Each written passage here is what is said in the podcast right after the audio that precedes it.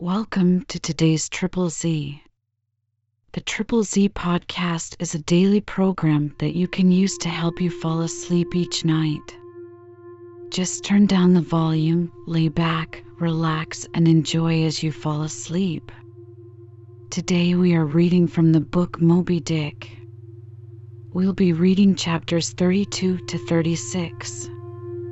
Published in 1851, Moby Dick was based in part on author Herman Melville's own experiences on a whale ship.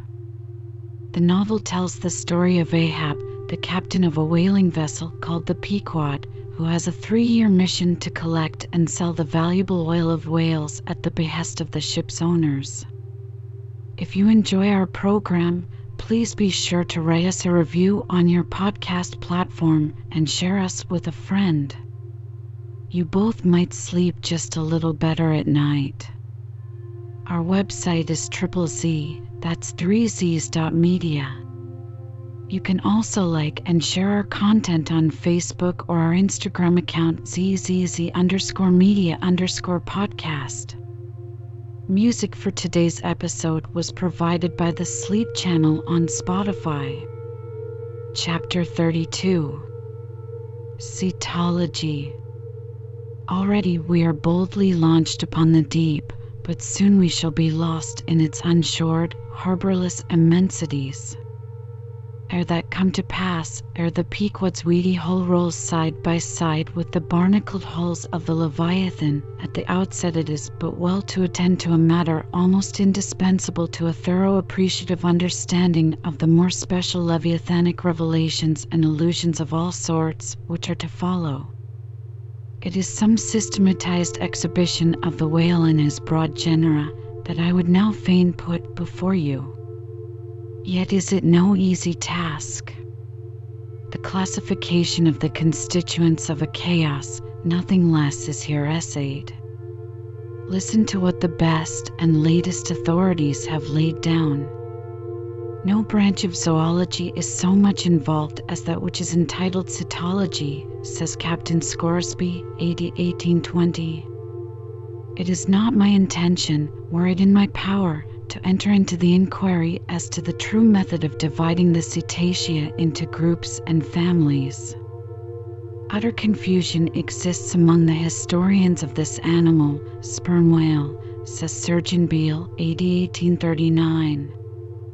Unfitness to pursue our research in the unfathomable waters. Impenetrable veil covering our knowledge of the cetacea a field strewn with thorns. All these incomplete indications but serve to torture us naturalists. Thus speak of the whale, the great Cuvier, and John Hunter, and Lesson those lights of zoology and anatomy. Nevertheless, though of real knowledge there be little, yet of books there are plenty, and so in some small degree with cetology or the science of whales. Many are the men, small and great, old and new, landsmen and seamen, who have at large or in little written of the whale. Run over a few the authors of the Bible, Aristotle, Pliny, Aldrovandi, Sir Thomas Browne, Gesner, Ray, Linnaeus, Rondeletius, Willoughby, Green, Artedi, Sibbald, Brisson, Marten, Lacépède, Bonneterre, Desmarest, Baron Cuvier, Frederick Cuvier, John Hunter, Owen, Scoresby, Beale, Bennett, J. Ross Browne, the author of Miriam Coffin, Olmsted, and the Reverend T. Cheever. But to what ultimate generalizing purpose all these have written, the above cited extracts will show. Of the names in this list of whale authors, only those following Owen ever saw living whales, and but one of them was a real professional harpooner and whaleman. I mean Captain Scoresby. On the separate subject of the Greenland or right whale, he is the best existing authority. But Scoresby knew nothing and says nothing of the great sperm whale, compared with which the Greenland whale is almost unworthy mentioning. And here be it said that the Greenland whale is an usurper upon the throne of the seas. He is not even by any means the largest of the whales. Yet, owing to the long priority of his claims and the profound ignorance which, till some 70 years back, invested the then fabulous or utterly unknown sperm whale, and which ignorance to this present day still reigns in all but some few scientific retreats and whale ports, this usurpation has been every way complete. Reference to nearly all the Leviathanic allusions in the great poets of past days will satisfy you that the Greenland whale, without one rival, was to them the monarch of the seas. But the time has at last come for a new proclamation. This is Charing Cross, hear ye. Good people all, the Greenland whale is deposed, the great sperm whale now reigneth. There are only two books in being which at all pretend to put the living sperm whale before you, and at the same time, in the remotest degree, succeed in the attempt. Those books are Beale's and Bennett's, both in their time surgeons to English South Sea whale ships, and both exact and reliable men. The original matter touching the sperm whale to be found in their volumes is necessarily small, but so far as it goes, it is of excellent quality, though mostly confined to scientific description. As yet, however, the sperm whale, scientific or poetic, lives not complete in any literature. Far above all other hunted whales, his is an unwritten life. Now the various species of whales need some sort of popular comprehensive classification, if only an easy outline one for the present, hereafter to be filled in all its departments by subsequent laborers. As no better man advances to take this matter in hand, I hereupon offer my own poor endeavors. I promise nothing complete, because any human thing supposed to be complete must for that very reason infallibly be faulty. I shall not pretend to a minute anatomical description of the various species, or, in this place at least, to much of any description. My object here is simply to project the draft of a systematization of cetology. I am the architect, not the builder.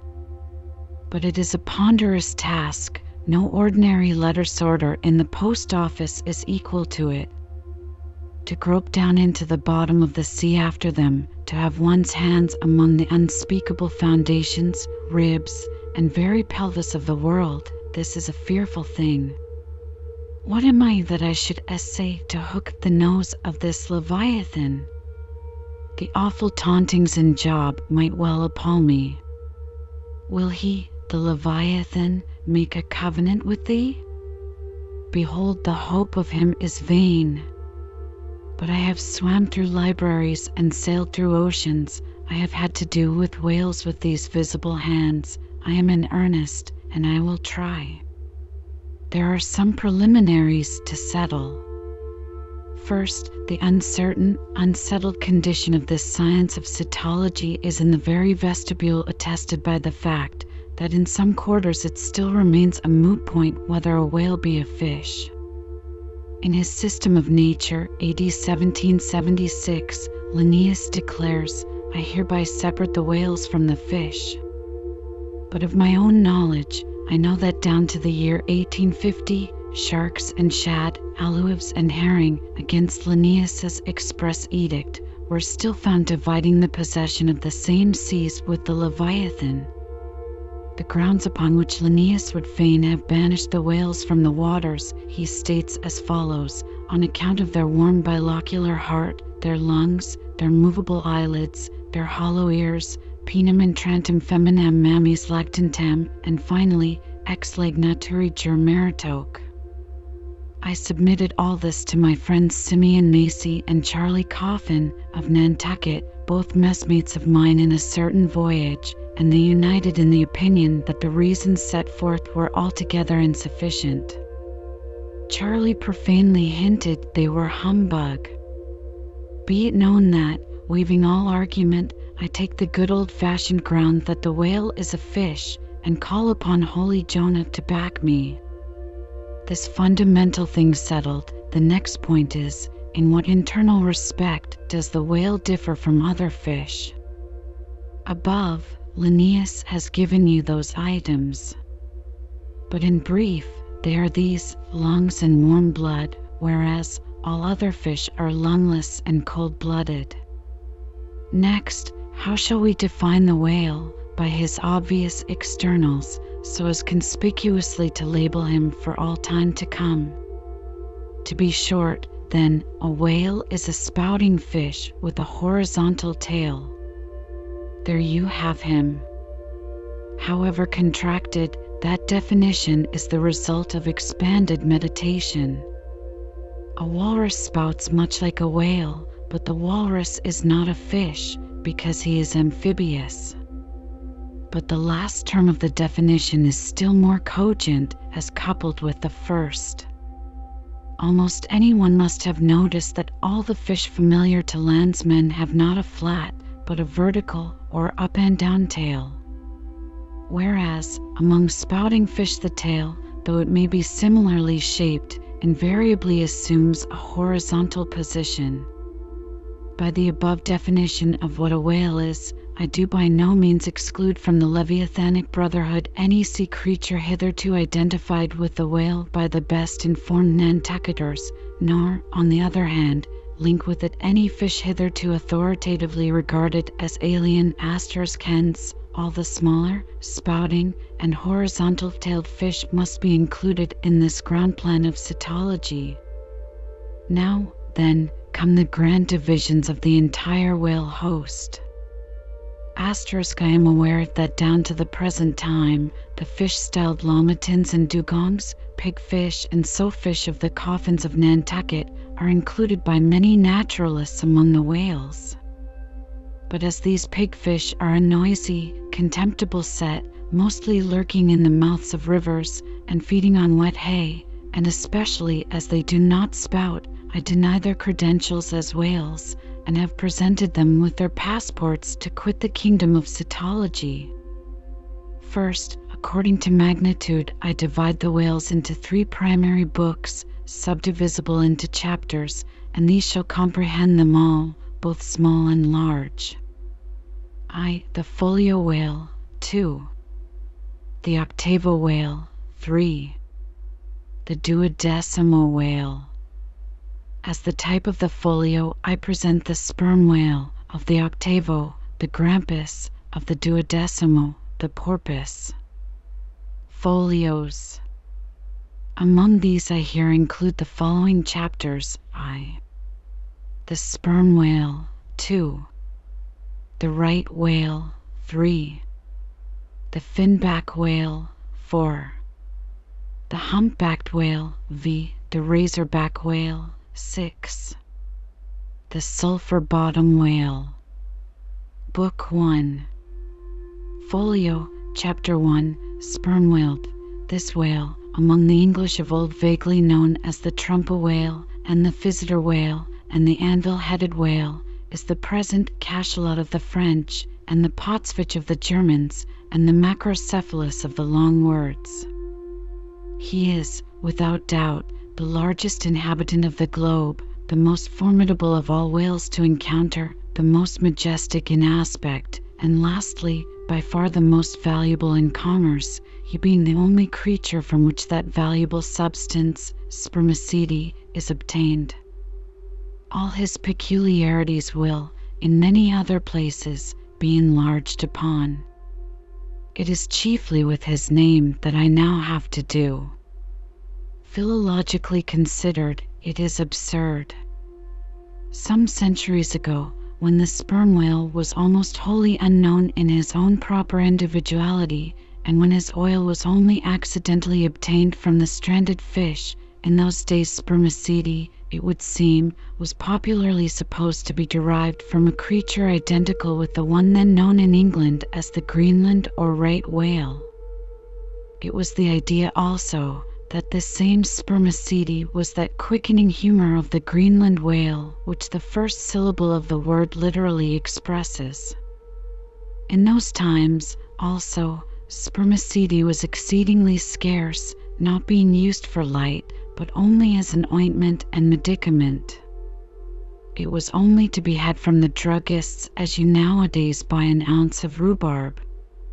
When, as I opine, in the course of time, the true nature of spermaceti became known, its original name was still retained by the dealers, no doubt to enhance its value by a notion so strangely significant of its scarcity. And so the appellation must at last have come to be bestowed upon the whale from which this spermaceti was really derived. Book 1 Folio Chapter 2 Right whaled. In one respect, this is the most venerable of the Leviathans, being the one first regularly hunted by man. It yields the article commonly known as whalebone or baleen, and the oil specially known as whale oil, an inferior article in commerce. Among the fishermen, he is indiscriminately designated by all the following titles the whale, the Greenland whale, the black whale, the great whale, the true whale, the right whale. There is a deal of obscurity concerning the identity of the species thus multitudinously baptized. What then is the whale, which I include in the second species of my folios? It is the great Mysticetus of the English naturalists, the Greenland whale of the English whalemen, the Baleine ordinaire of the French whalemen, the Groenland's whalefish of the Swedes. It is the whale which for more than two centuries past has been hunted by the Dutch and English in the Arctic seas. It is the whale which the American fishermen have long pursued in the Indian Ocean, on the Brazil banks, on the Norwest coast, and various other parts of the world, designated by them right whale cruising grounds. Some pretend to see a difference between the Greenland whale of the English and the right whale of the Americans but they precisely agree in all their grand features, nor has there yet been presented a single determinate fact upon which to ground a radical distinction. It is by endless subdivisions based upon the most inconclusive differences that some departments of natural history become so repellingly intricate. The right whale will be elsewhere treated of at some length with reference to elucidating the sperm whale. Book 1 Folio Chapter 3 Finback. Under this head I reckon a monster which, by the various names of finback, tall spout, and long john, has been seen almost in every sea, and is commonly the whale whose distant jet is so often descried by passengers crossing the Atlantic in the New York packet tracks. In the length he attains, and in his baleen, the finback resembles the right whale, but is of a less portly girth and a lighter color, approaching to olive. His great lips present a cable like aspect, formed by the intertwisting, slanting folds of large wrinkles. His grand distinguishing feature, the fin, from which he derives his name, is often a conspicuous object. This fin is some three or four feet long, growing vertically from the hinder part of the back, of an angular shape, and with a very sharp pointed end. Even if not the slightest other part of the creature be visible, this isolated fin will, at times, be seen plainly projecting from the surface. When the sea is moderately calm and slightly marked with spherical ripples, and this gnomon like fin stands up and casts shadows upon the wrinkled surface, it may well be supposed that the watery circle surrounding it somewhat resembles a dial, with its style and wavy hour lines graved on it. On that Ahaz dial, the shadow often goes back. The finback is not gregarious. He seems a whale hater, as some men are man haters. Very shy, always going solitary, unexpectedly rising to the surface in the remotest and most sullen waters, his straight and single lofty jet rising like a tall misanthropic spear upon a barren plain, gifted with such wondrous power and velocity in swimming as to defy all present pursuit from man, this leviathan seems the banished and unconquerable Cain of his race, bearing for his mark that style upon his back. From having the baleen in his mouth, the finback is sometimes included with the right whale, among a theoretic species denominated whalebone whales, that is, whales with baleen. Of these so-called whalebone whales, there would seem to be several varieties, most of which, however, are little known. Broad-nosed whales and beaked whales, pike-headed whales, bunched whales, underjawed whales, and rostrated whales are the fishermen's names for a few sorts. In connection with this appellative of whalebone whales, it is of great importance to mention that however such a nomenclature may be convenient in facilitating allusions to some kind of whales, yet it is in vain to attempt a clear classification of the Leviathan founded upon either his baleen, or hump, or fin, or teeth, notwithstanding that those marked parts or features very obviously seem better adapted to afford the basis for a regular system of cetology than any other detached bodily distinctions which the whale, in his kinds, presents. How then? The baleen, hump, back fin, and teeth these are things whose peculiarities are indiscriminately dispersed among all sorts of whales, without any regard to what may be the nature of their structure in other and more essential particulars. Thus, the sperm whale and the humpbacked whale each has a hump, but there the similitude ceases. Then, this same humpbacked whale and the Greenland whale, each of these has baleen, but there again the similitude ceases and it is just the same with the other parts above mentioned. In various sorts of whales, they form such irregular combinations, or, in the case of any one of them detached, such an irregular isolation as utterly to defy all general methodization formed upon such a basis. On this rock, every one of the whale naturalists has split.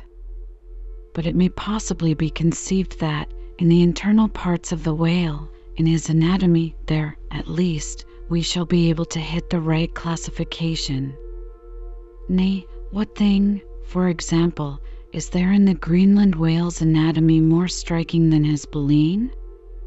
Yet we have seen that by his baleen it is impossible correctly to classify the Greenland whale.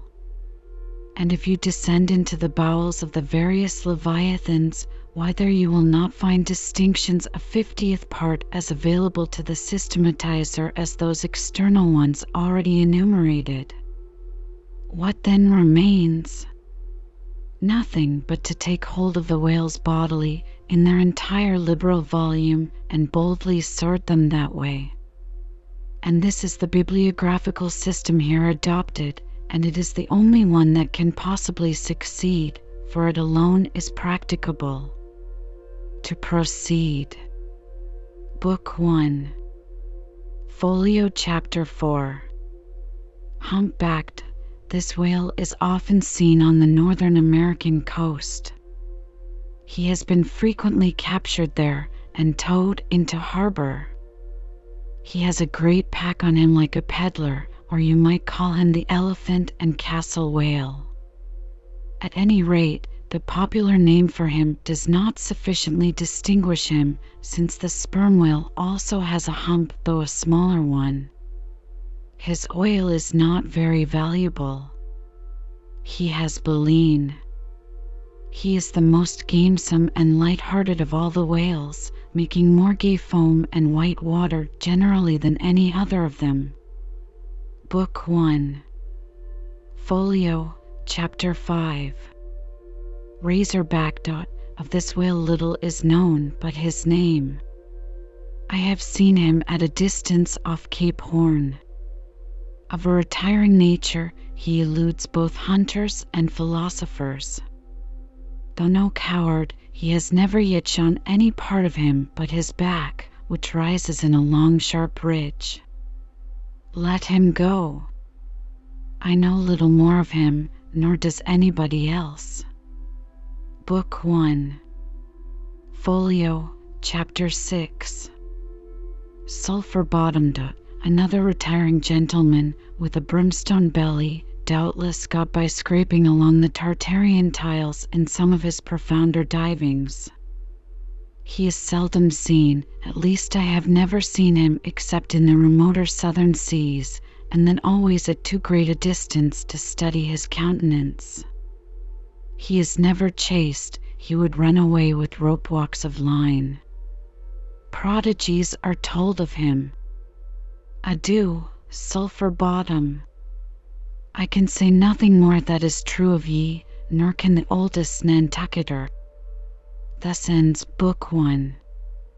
Folio, and now begins Book Two. Octavo.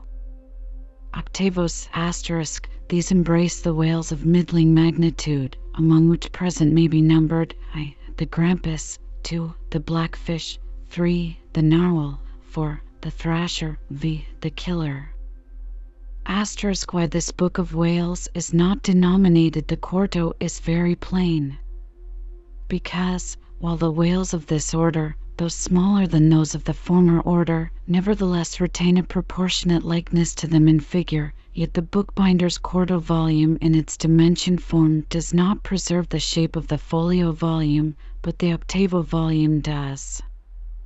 Book 2 Octavo, Chapter 1 Grampus, though this fish, whose loud sonorous breathing, or rather blowing, has furnished a proverb to landsmen, is so well known a denizen of the deep, yet is he not popularly classed among whales. But possessing all the grand distinctive features of the leviathan, most naturalists have recognized him for one. He is of moderate octavo size, varying from 15 to 25 feet in length, and of corresponding dimensions round the waist. He swims in herds. He is never regularly hunted, though his oil is considerable in quantity and pretty good for light. By some fishermen his approach is regarded as premonitory of the advance of the great sperm whale. Book 2 Octavo, Chapter 2 Black Fish I give the popular fishermen's names for all these fish for generally they are the best. Where any name happens to be vague or inexpressive, I shall say so, and suggest another. I do so now, touching the blackfish, so called, because blackness is the rule among almost all whales. So, call him the hyena whale, if you please. His veracity is well known, and from the circumstance that the inner angles of his lips are curved upwards, he carries an everlasting Mephistophelian grin on his face. This whale averages some sixteen or eighteen feet in length. He is found in almost all latitudes. He has a peculiar way of showing his dorsal hooked fin in swimming, which looks something like a Roman nose. When not more profitably employed, the sperm whale hunters sometimes capture the hyena whale to keep up the supply of cheap oil for domestic employment, as some frugal housekeepers, in the absence of company and quite alone by themselves, burn unsavory tallow instead of odorous wax. Though their blubber is very thin, some of these whales will yield you upwards of 30 gallons of oil. Book 2 Octavo, Chapter 3 Narwhal, that is, nostril whaled, another instance of a curiously named whale, so named I suppose from his peculiar horn being originally mistaken for a peaked nose. The creature is some 16 feet in length, while its horn averages 5 feet, though some exceed 10 and even attain to 15 feet. Strictly speaking, this horn is but a lengthened tusk, growing out from the jaw in a line a little depressed from the horizontal. But it is only found on the sinister side, which has an ill effect, giving its owner something analogous to the aspect of a clumsy left handed man. What precise purpose this ivory horn or lance answers, it would be hard to say. It does not seem to be used like the blade of the swordfish and billfish, though some sailors tell me that the narwhal employs it for a rake in turning over the bottom of the sea for food. Charlie Coffin said it was used for an ice piercer, for the narwhal, rising to the surface of the polar sea and finding it sheeted with ice, thrusts his horn up and so breaks through. But you cannot prove either of these surmises to be correct. My own opinion is that, however, this one sided horn may really be used by the narwhal, however that may be, it would certainly be very convenient to him for a folder in reading pamphlets. The narwhal I have heard called the tusked whale, the horned whale, and the unicorn whale.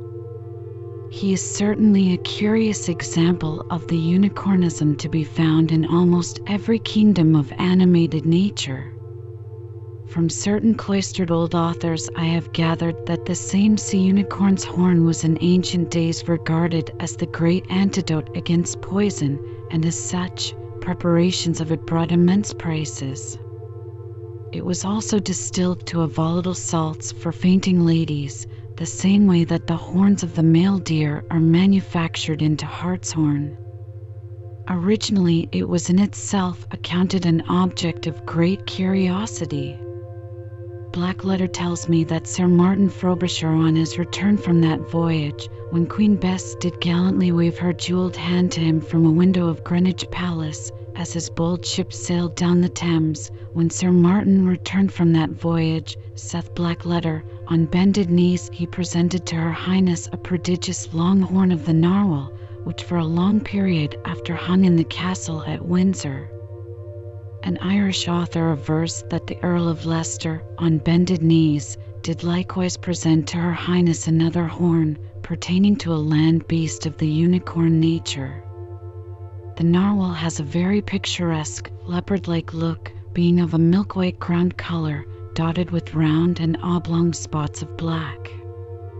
His oil is very superior, clear, and fine, but there is little of it, and he is seldom hunted. He is mostly found in the circumpolar seas. Book 2 Octavo, Chapter 4 Killardut of this whale little is precisely known to the Nantucketer, and nothing at all to the professed naturalist. From what I have seen of him at a distance, I should say that he was about the bigness of a grampus. He is very savage, a sort of Fiji fish. He sometimes takes the great folio whales by the lip and hangs there like a leech till the mighty brute is worried to death. The killer is never hunted. I never heard what sort of oil he has. Exception might be taken to the name bestowed upon this whale on the ground of its indistinctness for we are all killers on land and on sea, Bonapartes and sharks included. Book 2 Octavo, Chapter 5 Thrashard. This gentleman is famous for his tail, which he uses for a ferrule in thrashing his foes. He mounts the folio whale's back and as he swims, he works his passage by flogging him, as some schoolmasters get along in the world by a similar process. Still less is known of the thrasher than of the killer. Both are outlaws, even in the lawless seas. Thus ends Book 2, Octavo, and begins Book 3, Duodecimo. Duodecimos these include the smaller whales. I. The Huzzah porpoise. 2. The Algerine porpoise. 3. The mealy-mouthed porpoise. To those who have not chanced specially to study the subject, it may possibly seem strange that fishes not commonly exceeding four or five feet should be marshaled among whales, a word which, in the popular sense, always conveys an idea of hugeness. But the creatures set down above as duodecimos are infallibly whales, by the terms of my definition of what a whale is, i.e., a spouting fish with a horizontal tail. Book 3 Duodecimo, Chapter 1 Huzzah porpoise. This is the common porpoise found almost all over the globe. The name is of my own bestowal, for there are more than one sort of porpoises, and something must be done to distinguish them. I call him thus because he always swims in hilarious shoals, which upon the broad sea keep tossing themselves to heaven like caps in a Fourth of July crowd. Their appearance is generally hailed with delight by the mariner. Full of fine spirits, they invariably come from the breezy billows to windward. They are the lads that always live before the wind. They are accounted a lucky omen. If you yourself can withstand three cheers at beholding these vivacious fish, then heaven help ye, the spirit of godly gamesomeness is not in ye. A well fed, plump huzzah porpoise will yield you one good gallon of good oil. But the fine and delicate fluid extracted from his jaws is exceedingly valuable. It is in request among jewelers and watchmakers. Sailors put it on their hones. Porpoise meat is good eating, you know. It may never have occurred to you that a porpoise spouts. Indeed, his spout is so small that it is not very readily discernible. But the next time you have a chance, watch him, and you will then see the great sperm whale himself in miniature. Book 3 Duodecimo, Chapter 2 Algerine porpoise, a pirate. Very savage. He is only found, I think, in the Pacific. He is somewhat larger than the huzzah porpoise, but much of the same general make. Provoke him, and he will buckle to a shark. I have lowered for him many times, but never yet saw him captured. Book 3 Duodecimo, Chapter 3 Mealy-mouthed porpoise, the largest kind of porpoise, and only found in the Pacific so far as it is known. The only English name by which he has hitherto been designated is that of the fisher's right whale porpoise, from the circumstance that he is chiefly found in the vicinity of that folio. In shape, he differs in some degree from the huzzah porpoise, being of a less rotund and jolly girth. Indeed, he is of quite a neat and gentlemanlike figure. He has no fins on his back, most other porpoises have. He has a lovely tail and sentimental Indian eyes of a hazel hue. But his mealy mouth spoils all. Though his entire back down to his side fins is of a deep sable, yet a boundary line, distinct as the mark in a ship's hull, called the bright waist, that line streaks him from stem to stern with two separate colors, black above and white below. The white comprises part of his head and the whole of his mouth, which makes him look as if he had just escaped from a felonious visit to a meal bag. A most mean and mealy aspect. His oil is much like that of the common porpoise. Beyond the duodecimo, this system does not proceed, inasmuch as the porpoise is the smallest of the whales. Above, you have all the leviathans of note. But there are a rabble of uncertain, fugitive, half fabulous whales, which, as an American whaleman, I know by reputation, but not personally. I shall enumerate them by their forecastle appellations, for possibly such a list may be valuable to future investigators who may complete what I have here but begun. If any of the following whales shall hereafter be caught and marked, then he can readily be incorporated into this system according to his folio, octavo, or duodecimo magnitude, the bottlenose whale, the junk whale, the pudding-headed whale, the cape whale, the leading whale, the cannon whale, the scrag whale, the coppered whale, the elephant whale, the iceberg whale, the quag whale, the blue whale, etc. From Icelandic, Dutch, and Old English authorities, there might be quoted other lists of uncertain whales, blessed with all manner of uncouth names. But I omit them as altogether obsolete, and can hardly help suspecting them for mere sounds, full of leviathanism, but signifying nothing. Finally, it was stated at the outset that this system would not be here and at once perfected. You cannot but plainly see that I have kept my word. But I now leave my cetological system standing thus unfinished, even as the great cathedral of Cologne was left, with the crane still standing upon the top of the uncompleted tower.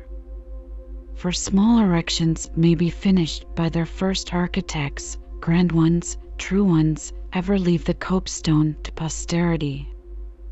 God keep me from ever completing anything. This whole book is but a draft, nay, but the draft of a draft. Oh, time, strength, cash, and patience. Chapter 33 The Specksynder Concerning the officers of the whalecraft, this seems as good a place as any to set down a little domestic peculiarity on shipboard, arising from the existence of the harpooner class of officers, a class unknown, of course, in any other marine than the whale fleet. The large importance attached to the harpooner's vocation is evinced by the fact that originally in the old Dutch fishery, two centuries and more ago, the command of a whale ship was not wholly lodged in the person now called the captain, but was divided between him and an officer called the specksynder. Literally, this word means fat cutter. Usage, however, in time made it equivalent to chief harpooner. In those days, the captain's authority was restricted to the navigation and general management of the vessel, while over the whale hunting department and all its concerns, the specksynder or chief harpooner reigned supreme. In the British Greenland fishery, under the corrupted title of Specksioneer, this old Dutch official is still retained, but his former dignity is sadly abridged. At present he ranks simply as senior harpooner, and as such is but one of the captain's more inferior subalterns.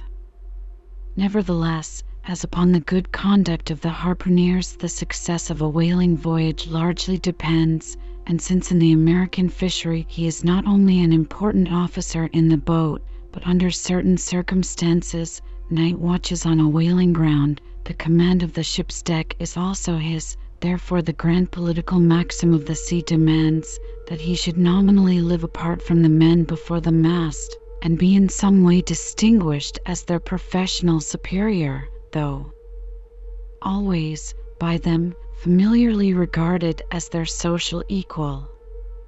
Now, the grand distinction drawn between officer and man at sea is this the first lives aft, the last forward. Hence, in whale ships and merchantmen alike, the mates have their quarters with the captain, and so, too, in most of the American whalers the harpooners are lodged in the after part of the ship. That is to say, they take their meals in the captain's cabin and sleep in a place indirectly communicating with it. Though the long period of a southern whaling voyage, by far the longest of all voyages now or ever made by man, the peculiar perils of it, and the community of interest prevailing among a company, all of whom, high or low, depend for their profits not upon fixed wages, but upon their common luck, together with their common vigilance, intrepidity, and hard work, though all these things do in some cases tend to beget a less rigorous discipline than in merchantmen generally, yet never mind how. Much like an old Mesopotamian family, these whalemen may, in some primitive instances, live together, for all that the punctilious externals, at least, of the quarter deck are seldom materially relaxed, and in no instance done away. Indeed, Many are the Nantucket ships in which you will see the skipper parading his quarter deck with an elated grandeur not surpassed in any military navy, nay, extorting almost as much outward homage as if he wore the imperial purple and not the shabbiest of pilot cloth. And though of all men the moody captain of the Pequod was the least given to that sort of shallowest assumption, and though the only homage he ever exacted was implicit, instantaneous obedience, though he required no man to remove the shoes from his feet ere stepping upon the quarter deck, and though there were times when, owing to peculiar circumstances connected with events hereafter to be detailed, he addressed them in unusual terms, whether of condescension or in terrorem or otherwise. Yet even Captain Ahab was by no means unobservant of the paramount forms and usages of the sea. Nor, perhaps, will it fail to be eventually perceived that behind those forms and usages, as it were, he sometimes masked himself, incidentally making use of them for other and more private ends than they were legitimately intended to subserve that certain sultanism of his brain, which had otherwise in a good degree remained unmanifested, through those forms that same sultanism became incarnate in an irresistible dictatorship. For be a man's intellectual superiority what it will, it can never assume the practical, available supremacy over other men without the aid of some sort of external arts and entrenchments, always, in themselves, more or less paltry and base. This it is that forever keeps God's true princes of the empire from the world's hustings, and leaves the highest honors that this air can give to those men who become famous more through their infinite inferiority to the choice hidden handful of the divine inert than through their undoubted superiority over the dead level of the mass. Such large virtue lurks in these small things when extreme political superstitions invest them, that in some royal instances even to idiot imbecility they have imparted potency. But when, as in the case of Nicholas the Tsar, the ringed crown of geographical empire encircles an imperial brain, then the plebeian herds crouch abased before the tremendous centralization. Nor will the tragic dramatist who would depict mortal indomitableness in its fullest sweep and direct swing ever forget a hint, incidentally so important in his art, as the one now alluded to. But Ahab, my captain, still moves before me in all his Nantucket grimness and shagginess, and in this episode touching emperors and kings, I must not conceal that I have only to do with a poor old whale hunter like him, and, therefore, all outward majestical trappings and housings are denied me. Oh, Ahab! What shall be grand in thee, it must needs be plucked it from the skies, and dived for in the deep, and featured in the unbodied air. Chapter 34 The Cabin Table It is noon, and Doughboy, the steward, thrusting his pale loaf of bread face from the cabin scuttle, announces dinner to his lord and master, who, sitting in the lee quarter boat, has just been taking an observation of the sun, and is now mutely reckoning the latitude on the smooth, medallion shaped tablet reserved for that daily purpose on the upper part of his ivory leg. From his complete inattention to the tidings, you would think that moody Ahab had not heard his menial. But presently, catching hold of the mizzen shrouds, he swings himself to the deck, and in an even, unexhilarated voice, saying, "Dinner, Mr. Starbuck," disappears into the cabin. When the last echo of his sultan's step has died away, and Starbuck, the first Emir, has every reason to suppose that he is seated, then Starbuck rouses from his quietude, takes a few turns along the planks, and after a grave peep into the binnacle, says, with some touch of pleasantness, "Dinner, Mr. Stubb," and descends the scuttle. The second Emir lounges about the rigging awhile, and then slightly shaking the main brace, to see whether it will be all right with that important rope, he likewise takes up the old burden, and with a rapid "Dinner, Mr. Flask," follows after his predecessors.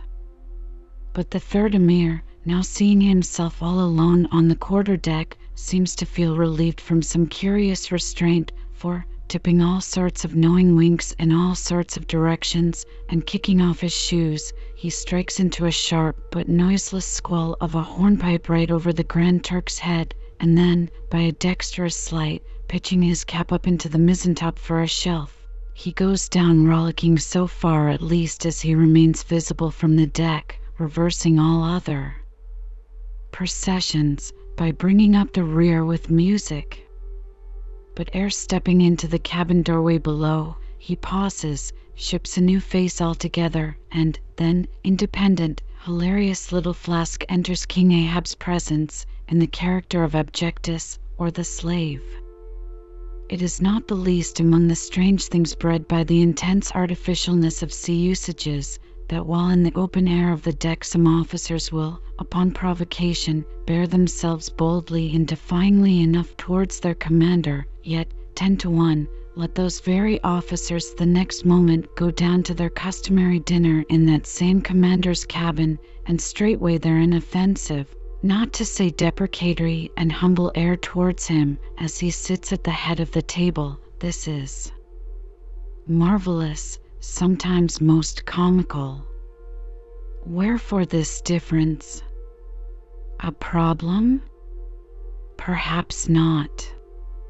To have been Belshazzar, king of Babylon, and to have been Belshazzar, not haughtily but courteously, therein certainly must have been some touch of mundane grandeur.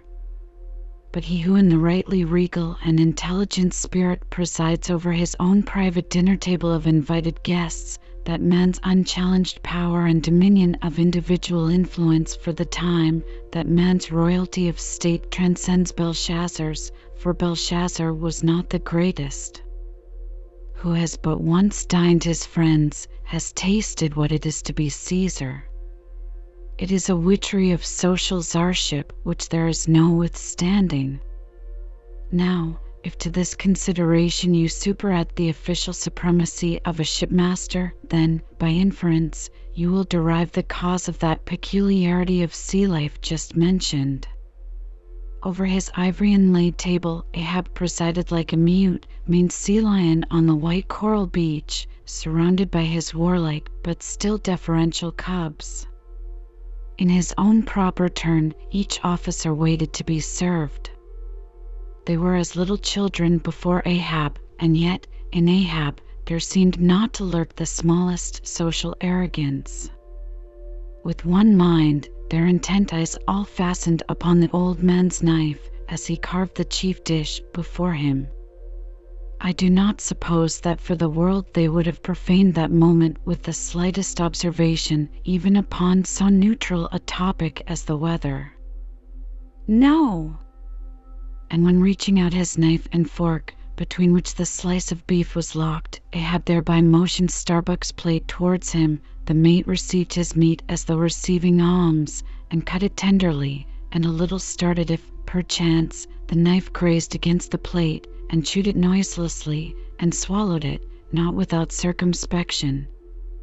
For, like the coronation banquet at Frankfurt, where the German Emperor profoundly dines with the seven imperial electors, so these cabin meals were somehow solemn meals, eaten in awful silence, and yet at table old Ahab forbade not conversation, only he himself was dumb. What a relief it was to choking Stubb when a rat made a sudden racket in the hold below. And poor little Flask, he was the youngest son and little boy of this weary family party. His were the shin bones of the saline beef, his would have been the drumsticks. For Flask to have presumed to help himself, this must have seemed to him tantamount to larceny in the first degree.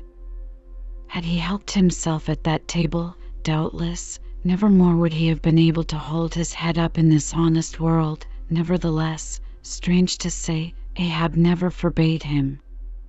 And had Flask helped himself, the chances were Ahab had never so much as noticed it.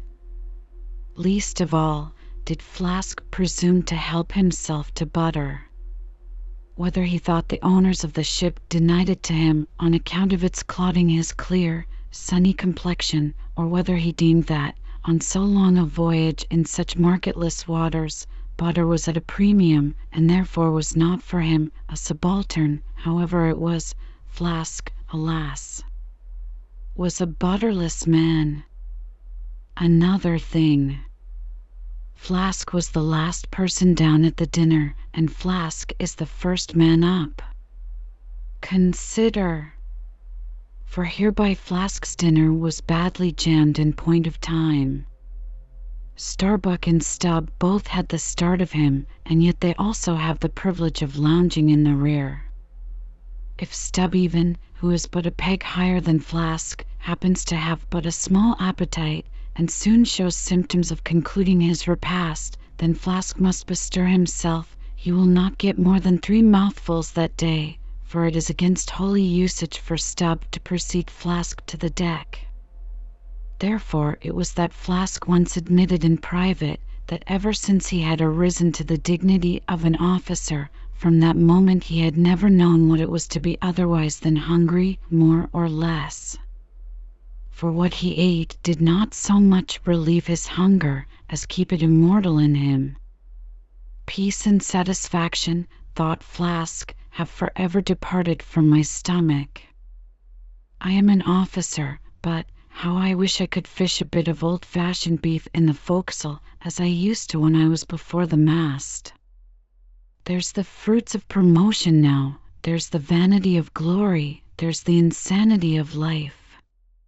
Besides, if it were so that any mere sailor of the Pequod had a grudge against Flask in Flask's official capacity, all that sailor had to do in order to obtain ample vengeance, was to go aft at dinner time and get a peep at Flask through the cabin skylight, sitting silly and dumbfoundered before awful Ahab. Now Ahab and his three mates formed what may be called the first table in the Pequod's cabin. After their departure, taking place in inverted order to their arrival, the canvas cloth was cleared, or rather was restored to some hurried order by the pallid steward and then the three harpooneers were bidden to the feast, they being its residuary legatees. They made a sort of temporary servants' hall of the high and mighty cabin. In strange contrast to the hardly tolerable constraint and nameless invisible domineerings of the captain's table was the entire carefree license and ease, the almost frantic democracy of those inferior fellows, the harpooneers. While their masters, the mates seemed afraid of the sound of the hinges of their own jaws. The harpooneers chewed their food with such a relish that there was a report to it. They dined like lords, they filled their bellies like Indian ships all day loading with spices. Such portentous appetites had Queequeg and Tashtego that to fill out the vacancies made by the previous repast, Often the pale doughboy was fain to bring on a great baron of salt junk, seemingly quarried out of the solid ox. And if he were not lively about it, if he did not go with a nimble hop, skip, and jump, then Tashtego had an ungentlemanly way of accelerating him by darting a fork at his back, harpoon-wise. And once Daggoo, seized with a sudden humor, assisted Doughboy's memory by snatching him up bodily and thrusting his head into a great empty wooden trencher, while Tashtego, knife in hand, began laying out the circle preliminary to scalping him. He was naturally a very nervous, shuddering sort of little fellow, this bread faced steward, the progeny of a bankrupt baker and a hospital nurse.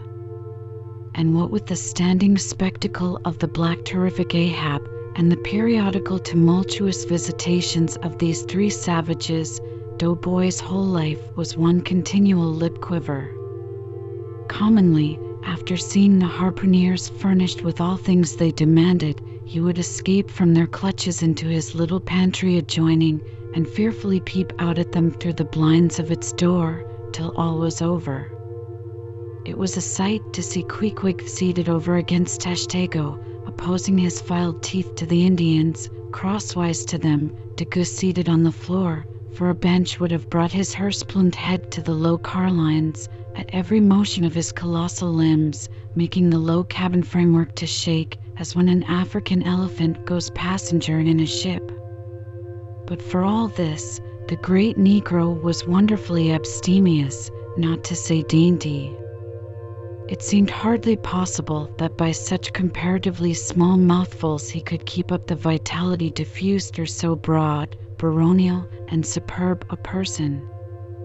But, doubtless, this noble savage fed strong and drank deep of the abounding element of air, and through his dilated nostrils snuffed in the sublime life of the worlds. Not by beef or by bread are giants made or nourished.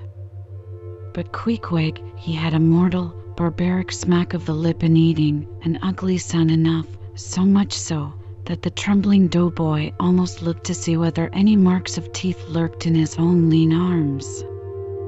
And when he would hear Tashtego singing out for him to produce himself, that his bones might be picked, the simple-witted steward all but shattered the crockery hanging round him in the pantry by his sudden fits of the palsy.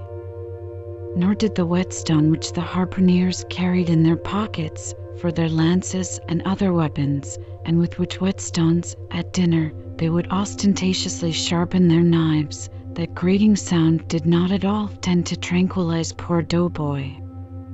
How could he forget that in his island days, Queequeg, for one, must certainly have been guilty of some murderous, convivial indiscretions?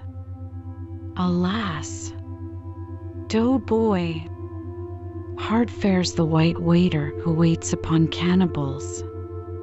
Not a napkin should he carry on his arm, but a buckler.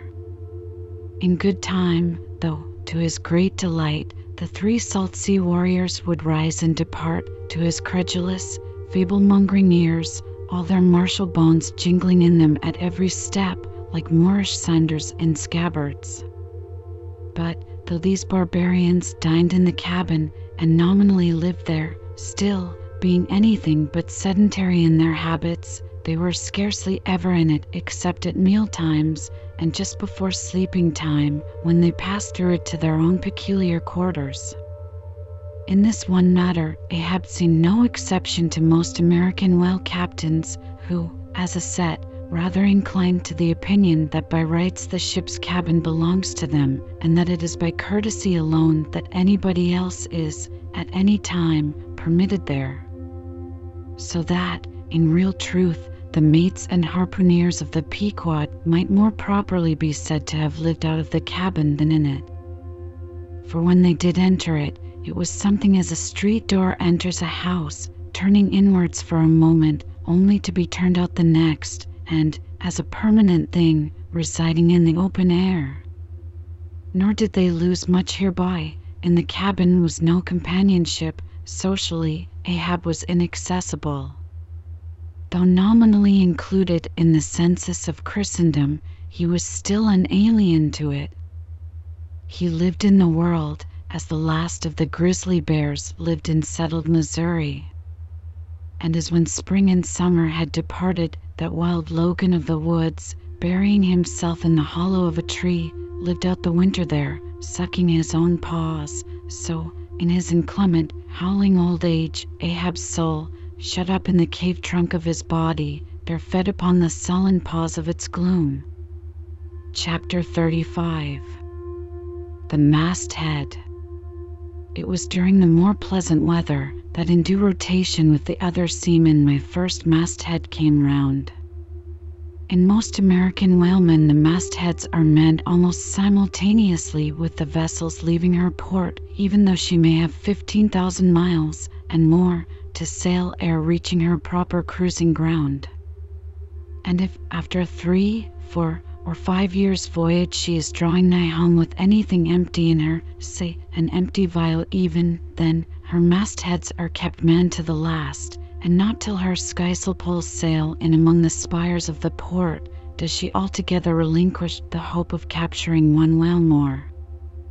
Now, as the business of standing mastheads, ashore or afloat, is a very ancient and interesting one. Let us in some measure expatiate here. I take it that the earliest standers of mastheads were the old Egyptians, because in all my researches I find none prior to them. For though their progenitors, the builders of Babel, must doubtless, by their tower, have intended to rear the loftiest masthead in all Asia, or Africa either, yet, ere the final truck was put to it, as that great stone mast of theirs may be said to have gone by the board in the dread gale of God's wrath, therefore we cannot give these Babel builders priority over the Egyptians. And that the Egyptians were a nation of masthead standers is an assertion based upon the general belief among archaeologists that the first pyramids were founded for astronomical purposes a theory singularly supported by the peculiar stair-like formation of all four sides of those edifices, whereby, with prodigious long upliftings of their legs, those old astronomers were wont to mount to the apex, and sing out for new stars, even as the lookouts of a modern ship sing out for a sail or a whale just bearing in sight. In St. Stylites, the famous Christian hermit of old times, who built him a lofty stone pillar in the desert and spent the whole latter portion of his life on its summit, hoisting his food from the ground with a tackle, in him we have a remarkable instance of a dauntless stander of mastheads, who was not to be driven from his place by fogs or frosts, rain, hail, or sleet, but valiantly facing everything out to the last, literally died at his post. Of modern standards of mastheads we have but a lifeless set, mere stone, iron, and bronze men, who, though well capable of facing out a stiff gale, are still entirely incompetent to the business of singing out upon discovering any strange sight. There is Napoleon, who, upon the top of the column of Vendôme, stands with arms folded, some 150 feet in the air, careless, now, who rules the decks below, whether Louis Philippe, Louis Blanc, or Louis the Devil. Great Washington, too, stands high aloft on his towering mainmast in Baltimore, and like one of Hercules' pillars, his column marks that point of human grandeur beyond which few mortals will go. Admiral Nelson, also, on a capstan of gunmetal, stands his masthead in Trafalgar Square, and ever when most obscured by that London smoke, token is it given that a hidden hero is there, for where there is smoke must be fire.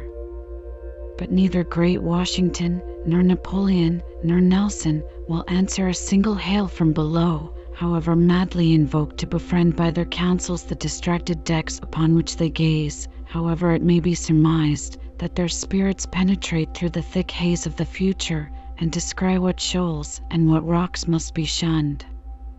It may seem unwarrantable to couple in any respect the masthead standards of the land with those of the sea, but that in truth it is not so, is plainly evinced by an item for which Obed Macy, the sole historian of Nantucket, stands accountable. The worthy Obed tells us that in the early times of the whale fishery, ere ships were regularly launched in pursuit of the game. The people of that island erected lofty spars along the sea coast to which the lookouts ascended by means of nailed cleats, something as fowls go upstairs in a henhouse. A few years ago this same plan was adopted by the bay whalemen of New Zealand, who, upon descrying the game, gave notice to the ready-manned boats nigh the beach. But this custom has now become obsolete. Turn we then to the one proper masthead, that of a whale ship at sea. The three mastheads are kept manned from sunrise to sunset, the seamen taking their regular turns, as at the helm, and relieving each other every two hours.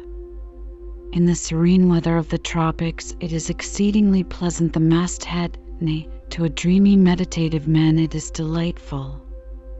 There you stand, a hundred feet above the silent decks, striding along the deep, as if the masts were gigantic stilts, while beneath you and between your legs, as it were, swim the hugest monsters of the sea, even as ships once sailed between the boots of the famous Colossus at Old Rhodes. There you stand, lost in the infinite series of the sea, with nothing ruffled but the waves. The tranced ship indolently rolls, the drowsy trade winds blow, everything resolves you into languor. For the most part, in this tropic whaling life, a sublime uneventfulness invests you. You hear no news, read no gazettes, extras with startling accounts of commonplaces never delude you into unnecessary excitements. You hear of no domestic afflictions, bankrupt securities, fall of stocks, are never troubled with the thought of what you shall have for dinner, for all your meals for three years and more are snugly stowed in casks, and your bill of fare is immutable in one of those southern whalesmen on a long three or four years' voyage, as often happens, the sum of the various hours you spend at the masthead would amount to several entire months. And it is much to be deplored that the place to which you devote so considerable a portion of the whole term of your natural life should be so sadly destitute of anything approaching to a cozy inhabitiveness or adapted to breed a comfortable localness of feeling, such as pertains to a bed, a hammock, a hearse, a sentry box, a pulpit, a coach, or any other of those small and snug contrivances in which men temporarily isolate themselves. Your most usual point of perch is the head of the T-gallant mast, where you stand upon two thin parallel sticks almost peculiar to whalemen, called the T-gallant crosstrees. Here, tossed about by the sea, the beginner feels about as cozy as he would standing on a bull's horns.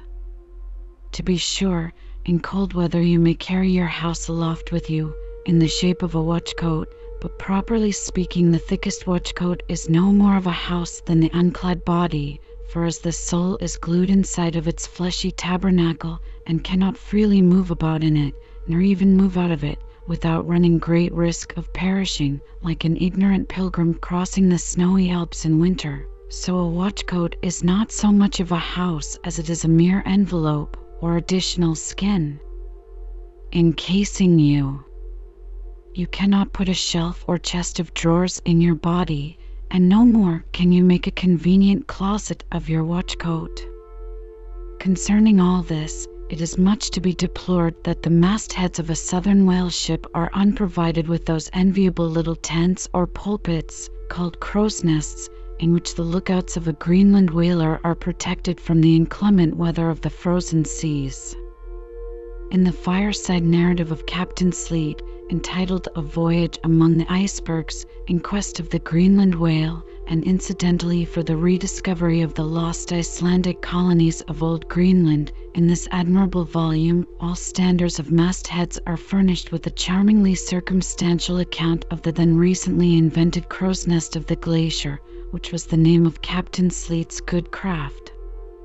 He called it the Sleet's crow's nest in honor of himself, he being the original inventor and patentee, and free from all ridiculous false delicacy, and holding that if we call our own children after our own names, we fathers being the original inventors and patentees, so likewise should we denominate after ourselves any other apparatus we may beget. In shape, the Sleet's crow's nest is something like a large tierce or pipe. It is open above, however, where it is furnished with a movable side screen to keep to windward of your head in a hard gale. Being fixed on the summit of the mast, you ascend into it through a little trap hatch in the bottom. On the after side, or side next the stern of the ship, is a comfortable seat with a locker underneath for umbrellas, comforters, and coats. In front is a leather rack in which to keep your speaking trumpet, pipe, telescope, and other nautical conveniences. When Captain Sleet in person stood his masthead in this crow's nest of his, he tells us that he always had a rifle with him, also fixed in the rack, together with a powder flask and shot, for the purpose of popping off the stray narwhals or vagrant sea unicorns infesting those waters, for you cannot successfully shoot at them from the deck owing to the resistance of the water, but to shoot down upon them is a very different thing. Now, it was plainly a labor of love for Captain Sleet to describe, as he does, all the little detailed conveniences of his crow's nest. But though he so enlarges upon many of these, and though he treats us to a very scientific account of his experiments in this crow's nest, with a small compass he kept there for the purpose of counteracting the errors resulting from what is called the local attraction of all binnacle magnets, an error ascribable to the horizontal vicinity of the iron in the ship's planks, and in the glacier's case, perhaps, to there having been so many broken down blacksmiths among her crew. I say that though the captain is very discreet and scientific here, yet for all his learned binnacle deviations, azimuth compass observations, and approximate errors, he knows very well. Captain Sleet, that he was not so much immersed in those profound magnetic meditations as to fail being attracted occasionally towards that well replenished little case bottle, so nicely tucked in on one side of his crow's nest, within easy reach of his hand. Though, upon the whole, I greatly admire and even love the brave, the honest, and learned captain, yet I take it very ill of him that he should so utterly ignore that case bottle, seeing what a faithful friend and comforter it must have been, while with mittened fingers and hooded head he was studying the mathematics aloft there in that bird's nest, within three or four perches of the pole.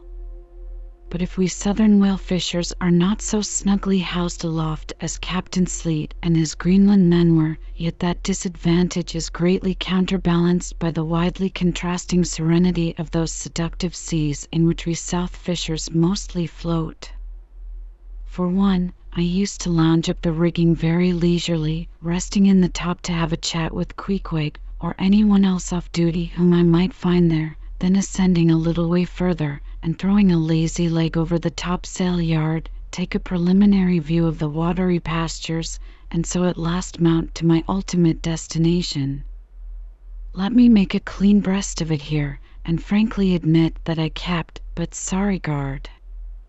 With the problem of the universe revolving in me, how could I, being left completely to myself at such a thought engendering altitude, how could I but lightly hold my obligations to observe all whale ships' standing orders, keep your weather eye open, and sing out every time?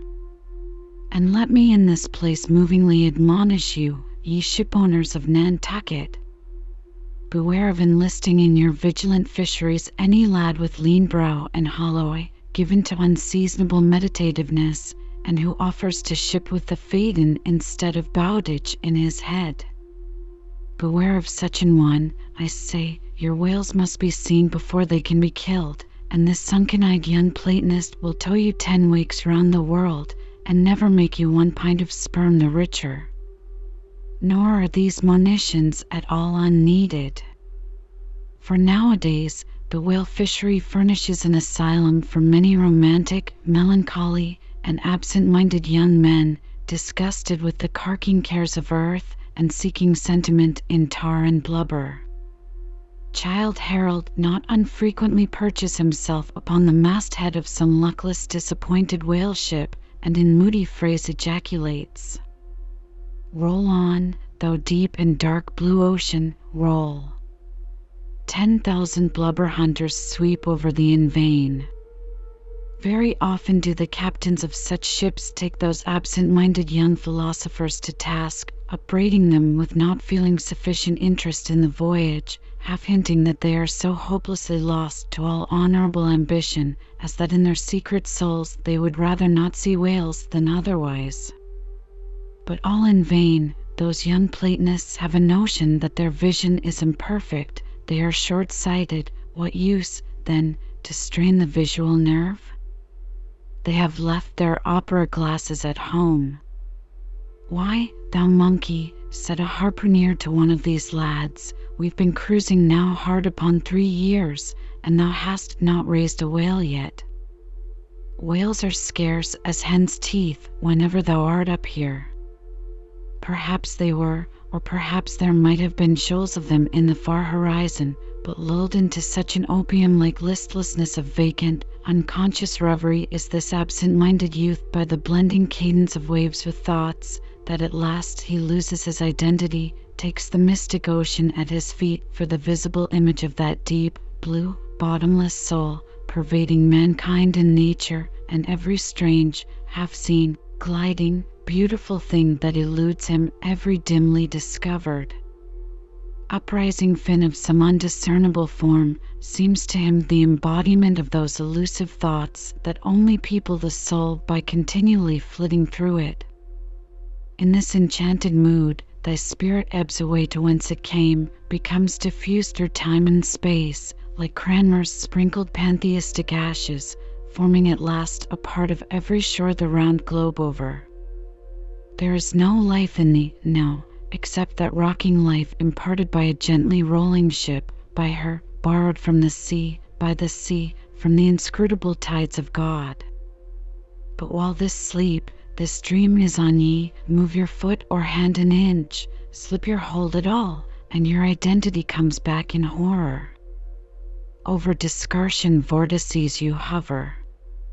And perhaps at midday, in the fairest weather, with one half throttled shriek you drop through that transparent air into the summer sea, no more to rise forever.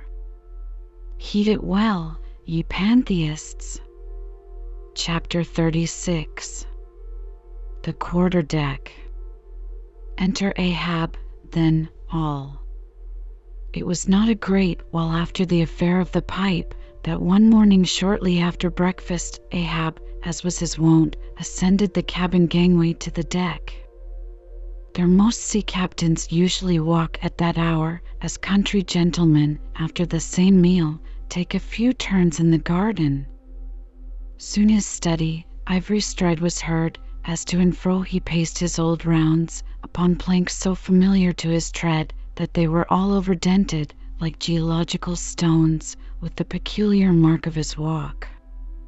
Did you fixedly gaze, too, upon that ribbed and dented brow, there also you would see still stranger footprints, the footprints of his one unsleeping, ever pacing thought. But on the occasion in question, those dents looked deeper, even as his nervous step that morning left a deeper mark. And, so full of his thought was Ahab, that at every uniform turn that he made, now at the mainmast and now at the binnacle, you could almost see that thought turn in him as he turned, and pace in him as he paced, so completely possessing him, indeed, that it all but seemed the inward mould of every outer movement. "Do you mark him, Flask?" whispered Stubb. "The chick that's in him pecks the shell. 'Twill soon be out." The hours wore on. Ahab now shut up within his cabin, anon pacing the deck, with the same intense bigotry of purpose in his aspect. It drew near the close of day. Suddenly he came to a halt by the bulwarks, and inserting his bone leg into the auger hole there, and with one hand grasping a shroud, he ordered Starbuck to send everybody aft. "Sir," said the mate, astonished at an order seldom or never given on shipboard except in some extraordinary case. "Send everybody aft," repeated Ahab. "Mastheads, there. Come down." When the entire ship's company were assembled, and with curious and not wholly unapprehensive faces were eyeing him for he looked not unlike the weather horizon when a storm is coming up. Ahab, after rapidly glancing over the bulwarks, and then darting his eyes among the crew, started from his standpoint, and as though not a soul were nigh him resumed his heavy turns upon the deck. With bent head and half slouched hat he continued to pace, unmindful of the wondering whispering among the men, till Stubb cautiously whispered to Flask that Ahab must have summoned them there for the purpose of witnessing a pedestrian feat, but this did not last long. Vehemently pausing, he cried: "What do ye do when ye see a whale, men?" "Sing out for him," was the impulsive rejoinder from a score of clubbed voices. "Good!" cried Ahab with a wild approval in his tones, observing the hearty animation into which his unexpected question had so magnetically thrown them. "And what do ye next, men?" "Lower away, and after him." "And what tune is it ye pull to, men?" "A dead whale or a stove boat?"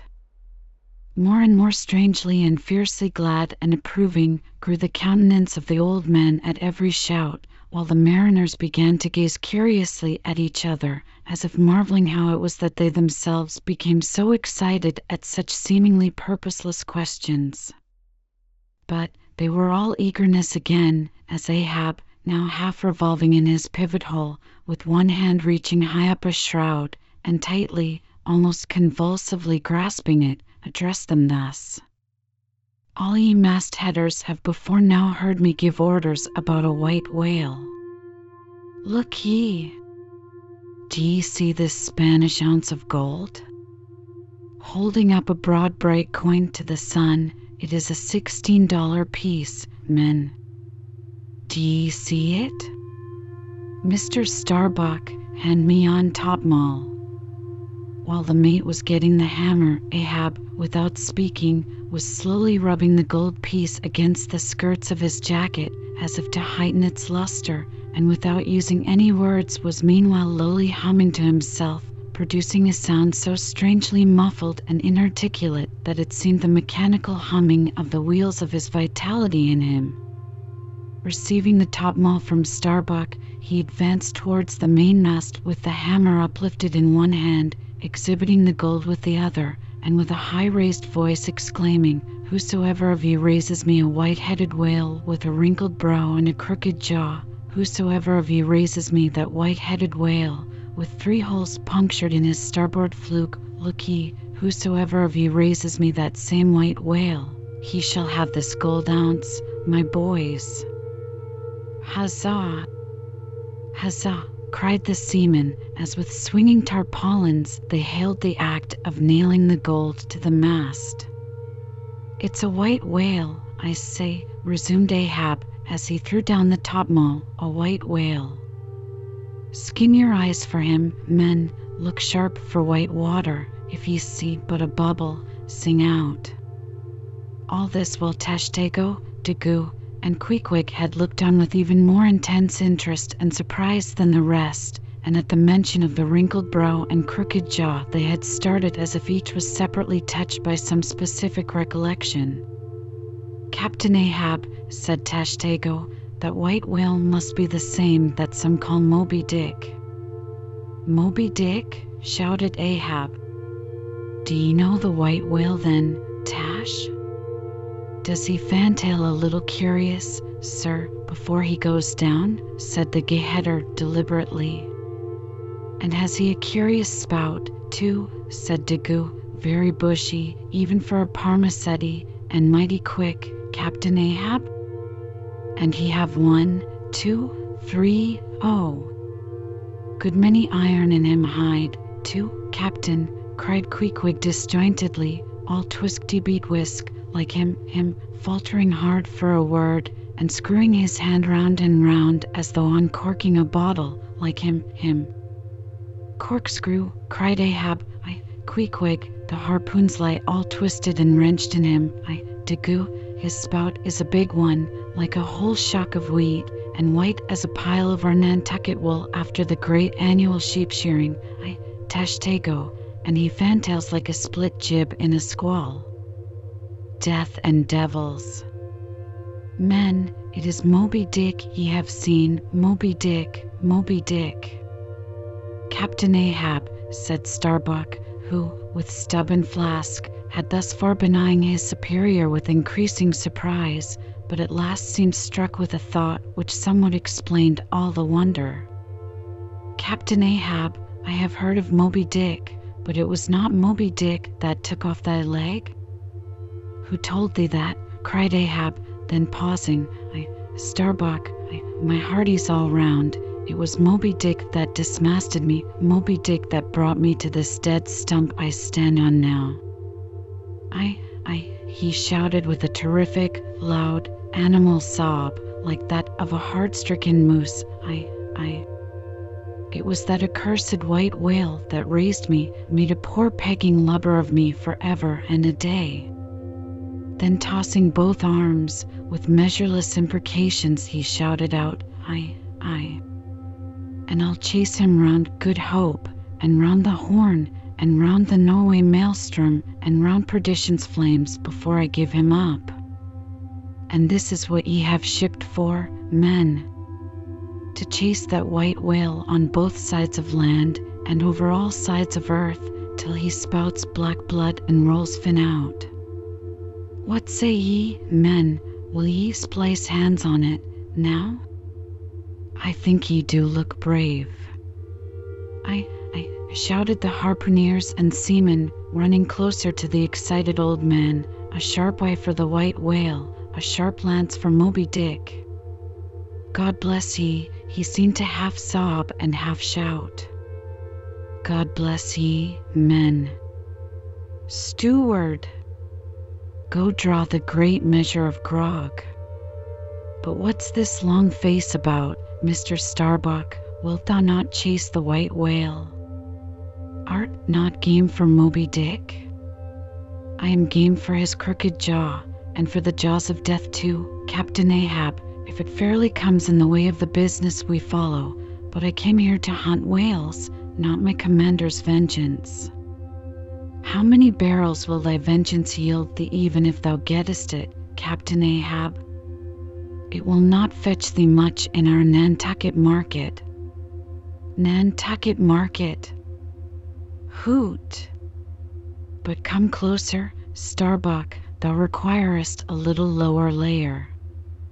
If money's to be the measurer, men and the accountants have computed their great counting house, the globe, by girdling it with guineas, one to every three parts of an inch, then, let me tell thee, that my vengeance will fetch a great premium here. He smites his chest, whispered Stubb. What's that for?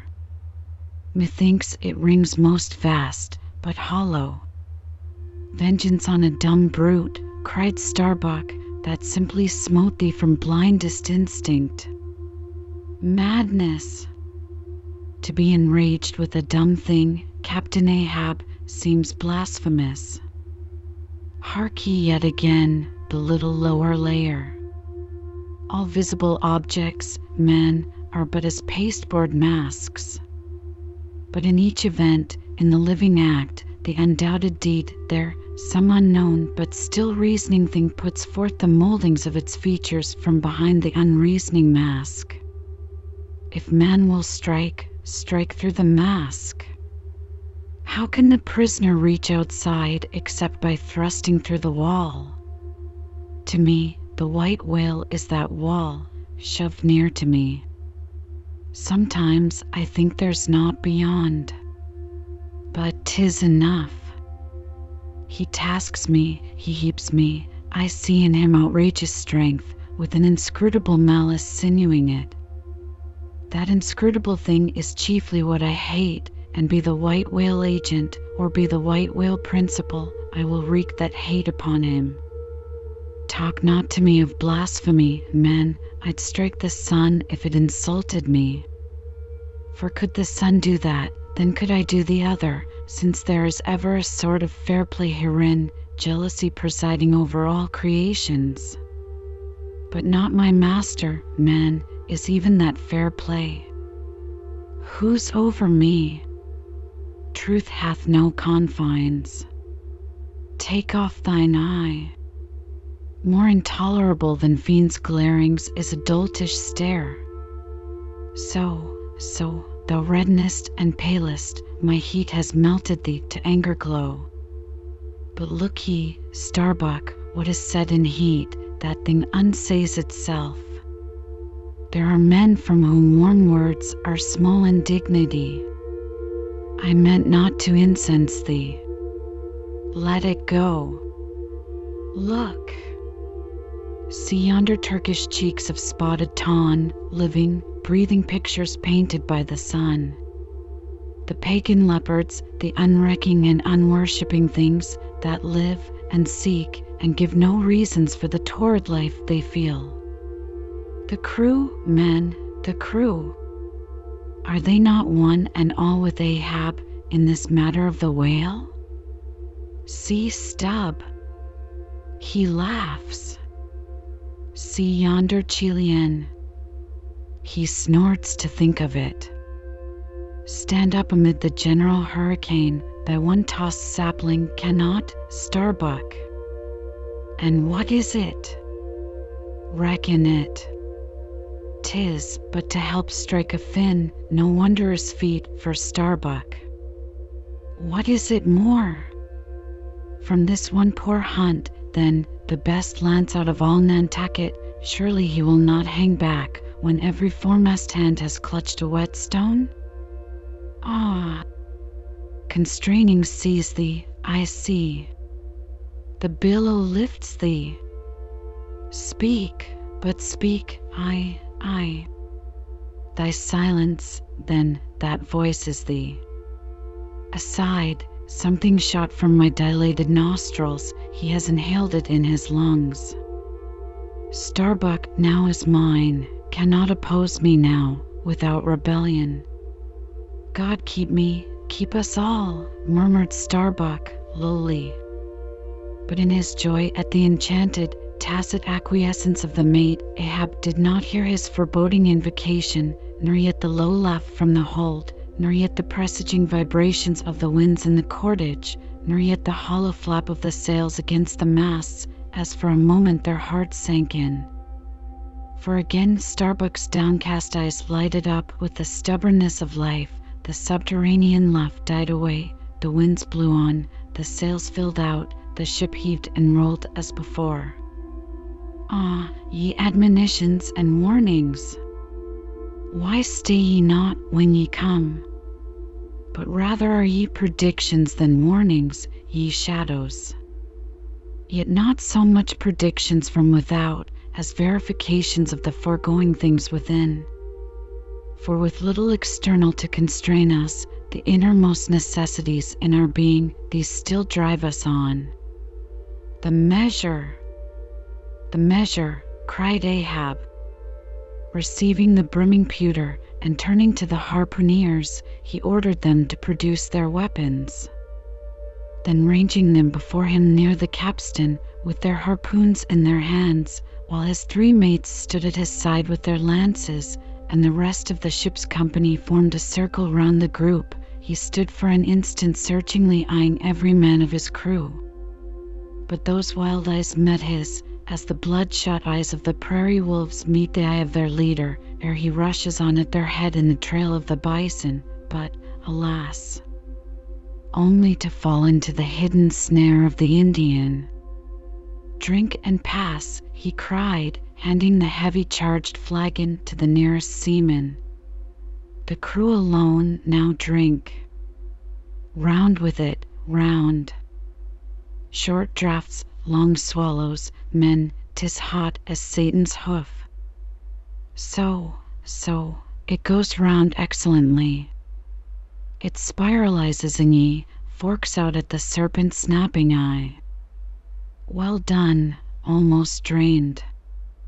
That way it went, this way it comes. Hand it me, here's a hollow.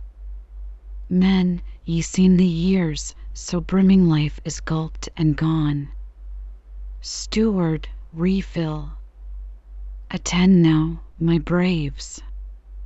I have mustered ye all round this capstan, and ye mates, flank me with your lances, and ye harpooneers, stand there with your irons, and ye, stout mariners, ring me in, that I may in some sort revive a noble custom of my fishermen fathers before me.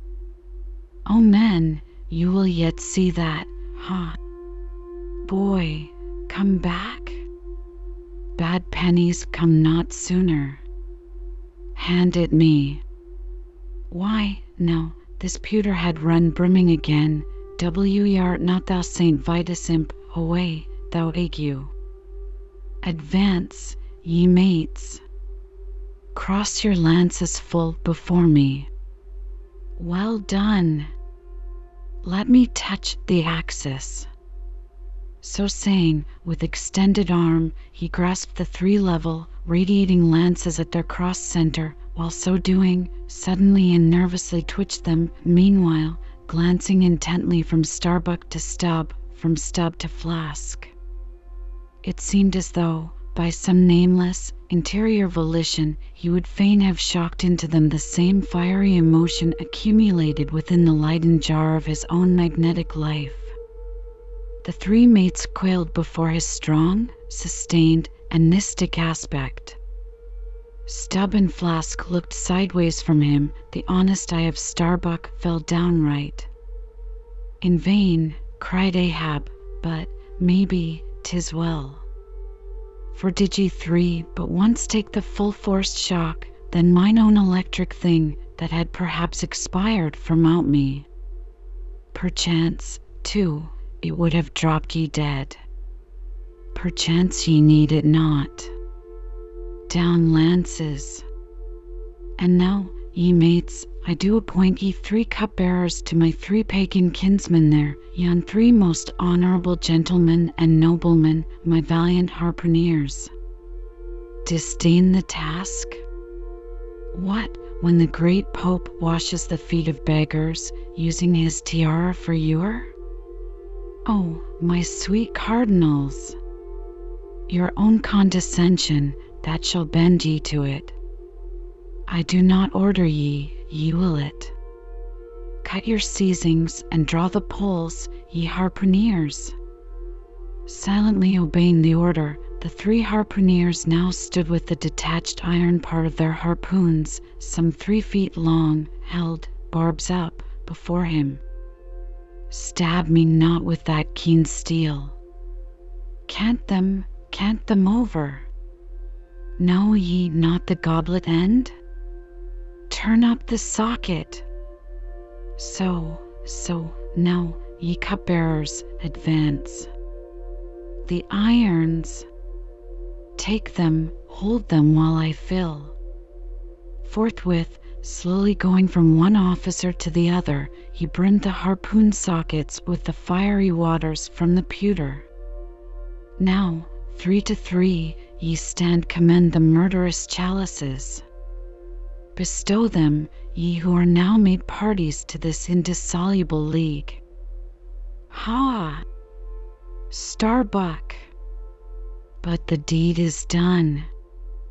Yon ratifying sun now waits to sit upon it. Drink, ye harpooneers!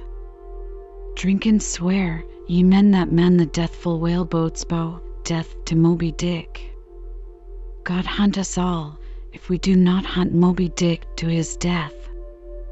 The long, barbed steel goblets were lifted, and to cries and maledictions against the white whale, the spirits were simultaneously quaffed down with a hiss.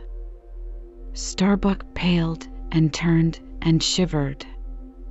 Once more, and finally, the replenished pewter went the rounds among the frantic crew, when, waving his free hand to them, they all dispersed, and Ahab retired within his cabin.